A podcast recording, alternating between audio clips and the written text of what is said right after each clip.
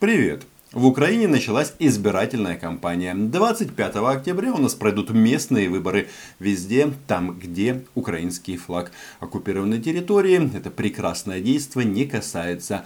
Но как бы там ни было, к выборам в нашей стране подключился президент соседней страны Владимир Путин. Его лозунг очень прост. Первое. Медведчук наш. Второе а, уважаемые или неуважаемые украинцы, если вы не пойдете на мои политические уступки, я продолжу долбить по вашей стране точно так же, как я делаю последние годы. В результате мы попадаем в интересную ситуацию. С одной стороны у нас президент Украины Владимир Зеленский, который ну, вот уже последний год пытается рассмотреть мир в глазах Путина. С другой стороны, э, Владимир Путин, которому абсолютно по боку, что хочет в его глазах рассмотреть э, Зеленский, который занимается тем, что э, продавливает интерес российского государства в этом таком извращенном виде, как он это себе представляет. Что в результате? Владимир Зеленский добровольно стал заложником Владимира Путина. Потому что чем больше а, Владимир Зеленский говорит о том, что мы закончим войну в этом году, а, нужно только прекратить стрелять, а, мы мирная страна, что правда, тем больше он становится а, в зависимое положение от а, президента соседней страны. Потому что чем больше вот этих миротворческих а, заявлений зеленой команды, тем больше а, желания у Кремля сделать все, чтобы подточить политический авторитет и рейтинг партии «Слуги народа». В пользу кого? Правильно, в пользу своего кума. И здесь ничего нового нет. Совсем недавно я делал видео на эту тему, как раз оно таки называлось, что можем начать долбить. И не начали. 2 сентября Грызлов прямо заявил, что если Украина не отменит поставление о выборах, а, которое исключает возможность проведения выборов на оккупированных территориях, то а, это может привести к а, срыву перемирия. И прошло несколько дней 5 а, а, сентября. Род Путина Денис Пушилин сказал о том, что они будут атаковать вот в эти дни, в, в эти часы, вот когда я записываю видео, позиции нашей армии.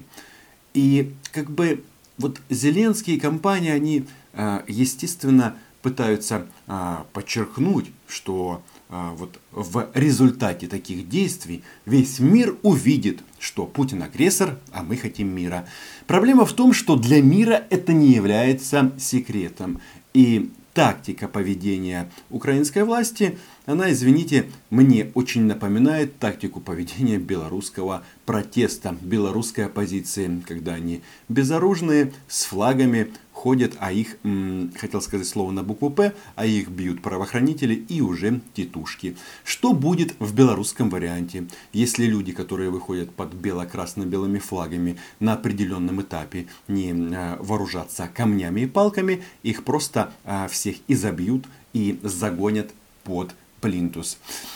Я вот не могу понять только одного, почему мы ведем себя в таком ключе. Потому что никаких а, причин для зрады, для того, чтобы удовлетворять Владимира Путина, у Зеленского нет.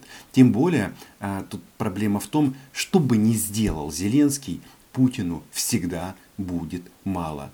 Потому что Путин хочет, чтобы Зеленского не было вообще. Чтобы Украина был сплошным этим Лугандоном, куда назначают а, руководителей российская власть. И пока офис президента Зеленского пытается схватиться как-то за вот это эфемерное перемирие, то мы попадаем в интересную загогулину, что чем больше представители Украины будут говорить о том, что вот мы не отвечаем в ответ на удары российских оккупантов, тем больше а, на себя а, вот модель поведения белорусской оппозиции а, пристраивает а, власть Украины.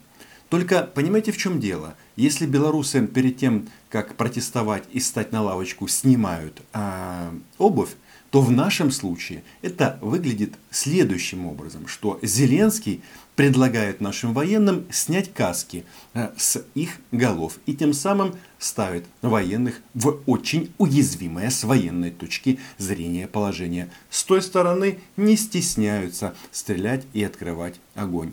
Разница в том, э, на самом-то деле, что если уже и проводить параллели с белорусами, то белорусы выходят лично, а Зеленский, который отдает вот эти вот веселые команды, он сидит в Киеве. И ему действительно можно ходить без сказки.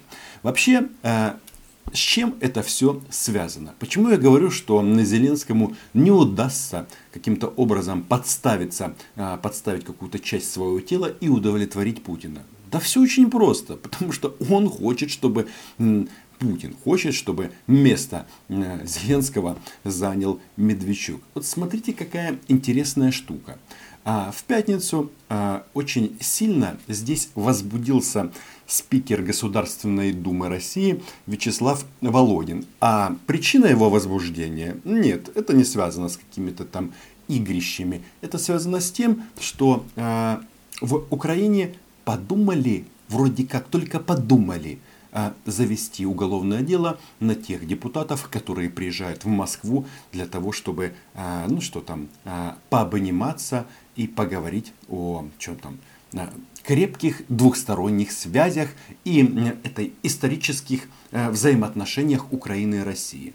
Говорят они, естественно, о фракции Медведчука, о ПЗЖ. Это, естественно, все происходит э, в то время, когда российские оккупанты продолжают стрелять в украинских защитников. Вот Цитирую.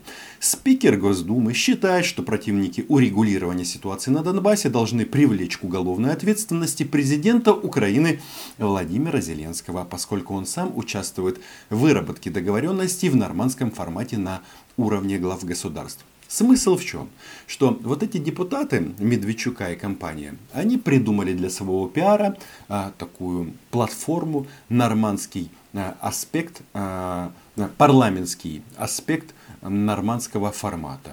То есть депутаты Медведчука, депутаты Путина от Единой России и еще э, депутаты с пониженной социальной ответственностью от Франции и Германии, которые откровенно отстаивают пророссийские тезисы, решили обсуждать мир на востоке Украины. Что а, важно в этом деле, что а, российскими визави Медведчука являются те же люди, которые а, ездят постоянно в Крым, до этого голосовали за аннексию Крыма. Многие из этих депутатов посещают оккупированный Донбасс. И вот сейчас, по мнению Володина, если кто-то начнет преследовать Медведчука в Украине, то будет атата. Ждать они не стали. В пятницу было это заявление, в субботу, воскресенье первые потери. Перемирие сорвано. Что тут еще говорит этот товарищ? А, естественно, а, как бы пытаясь отмазать своего визави а, Медведчука. Возбуждение уголовного деда возбуждение уголовного дела против депутатов Верховной Рады от партии «Оппозиционная платформа», посетивших Москву в марте, является ударом по парламентскому измерению нормандского формата. Тут опять же я э, повторю вот эту цитату, что по мнению э, Володина в таком случае противникам урегулирования нужно судить Зеленского. И э, Зеленскому вот эту вот фразу, что его хотят в России судить, нужно запомнить, потому что если он своим вот этим миротворчеством доведет ситуацию до того, что Украина каким-то образом потеряет свои позиции, и к власти придут те же Медведчуки, вы думаете, а, Владимира Александровича просто так отпустят? Напомню вам, что вот недавно Медведчук э, с помощью своих э, связей из судов, они э, добились того, что Генпрокуратура обязана возбудить уголовное дело против Порошенко и Турчинова за, внимание, невыполнение Минских соглашений. То есть за то, что Украина при руководстве этих людей не пошла на капитуляцию, их Медведчук предлагает осудить. Кто-то мне скажет, что вот Минские соглашения сам подписал Порошенко. Это правда, при том, что тогда российская армия проводила наступательную операцию под Дебальцево, но смысл в том, что даже если эти соглашения подписаны и мы считаем их безальтернативными, тут внимание, а этот документ нужно а, выполнять так, это а, читает Киев, а не Москва. А Медведчук и вся эта его а, оппозиционная сфора а, и вообще этот а, двухголовый змей Шария Медведчука, они как раз хотят чего? Того, того, чего хотят в Москве. Ну вот какая-то такая у нас очень простая и странная ситуация. Это, кстати, ответ многим тем, которые задаются вопросом, а почему у нас не э, кто не преследует и не прессует Медведчука? Почему дают, дают ему развиваться? Он покупает каналы, уже скоро будут десятками э, газеты, пароходы. А все очень просто. Боятся боятся гнева. И еще раз, вот эта э, ситуация, когда у нас а, одни ну, представители зеленые пытаются проскочить между капельками и Путина не обидеть, и э, как бы Украину не сдать. Происходит, э, когда вот нет четкой позиции, вот такие вот прекрасные примеры. Например, глава Луганской АГА выступил за восстановление экономических связей с Орлом, то есть с оккупированным с оккупированной частью Луганской области. Это говорит Сергей Гайдай. Чем он это все мотивирует? Мы ежегодно теряли порядка 2 миллиардов гривен, говорит он. Сколько мы за эти годы потеряли? Допустим, 8 миллиардов гривен. Сколько бы дорог мы построили? Например, 5 миллиардов гривен стоит строительство областной больницы. Вроде бы как все убедительно, но почему-то эти люди, считая миллиарды, а, потерянные миллиарды, они как бы ну, не договаривают чуть-чуть. Ну, я не, слава богу, не гайдай, скажу вам прямо. Я же здесь называю вещи своими именами. А, восстановление экономических связей будет а, выглядеть примерно так. С одной стороны кто-то торгует, с другой стороны российские оккупанты а, стреляют в наших солдат. Тут недавно а, новая звезда в кадровых назначениях Зеленского, этот а, Витольд Фокин, он о чем говорит? Что войну двигают олигархи, какие-то экономические группы, которые на этом зарабатывают. И кто же это такой? Кто же это такой? Да? Сама постановка вопроса представителей Украины, а, как вот этого Гайдая из Луганской ОДА, так и Фокина, она как бы э, что делает? Она размывает позицию Украины и разжижает мозг украинских граждан. Потому что тем самым они как бы почему-то все вместе пытаются всячески отмазать страну агрессора. Вместо того, чтобы объяснять и повторять простой тезис, что эта территория контролируется Российской Федерацией, что там российское военное присутствие, они пытаются а, как-то а, так отлизать хозяину а, Кремля, чтобы вынести его за скобки из этого процесса. Не знаю, что-то за олигархи такие, которые дают команды а, российским военным на ведение или не ведение огня на линии фронта. Что это за олигархи? Может быть, и кто-то на этом зарабатывает. Действительно, Донбасс грабят уже 6 лет. И когда он вернется в состав Украины, после выполнения соответствующих требований, я что-то сомневаюсь, что э, этот регион будет иметь какой-то э, экономический вес в нашей стране. Потому что там были русские освободители, и они этот регион освободили и от фабрик, и от заводов, и от шахт, и во многом даже от людей. Вернусь еще немножечко к вот этому заявлению Володина, где он пытается всячески поддержать Медведчука.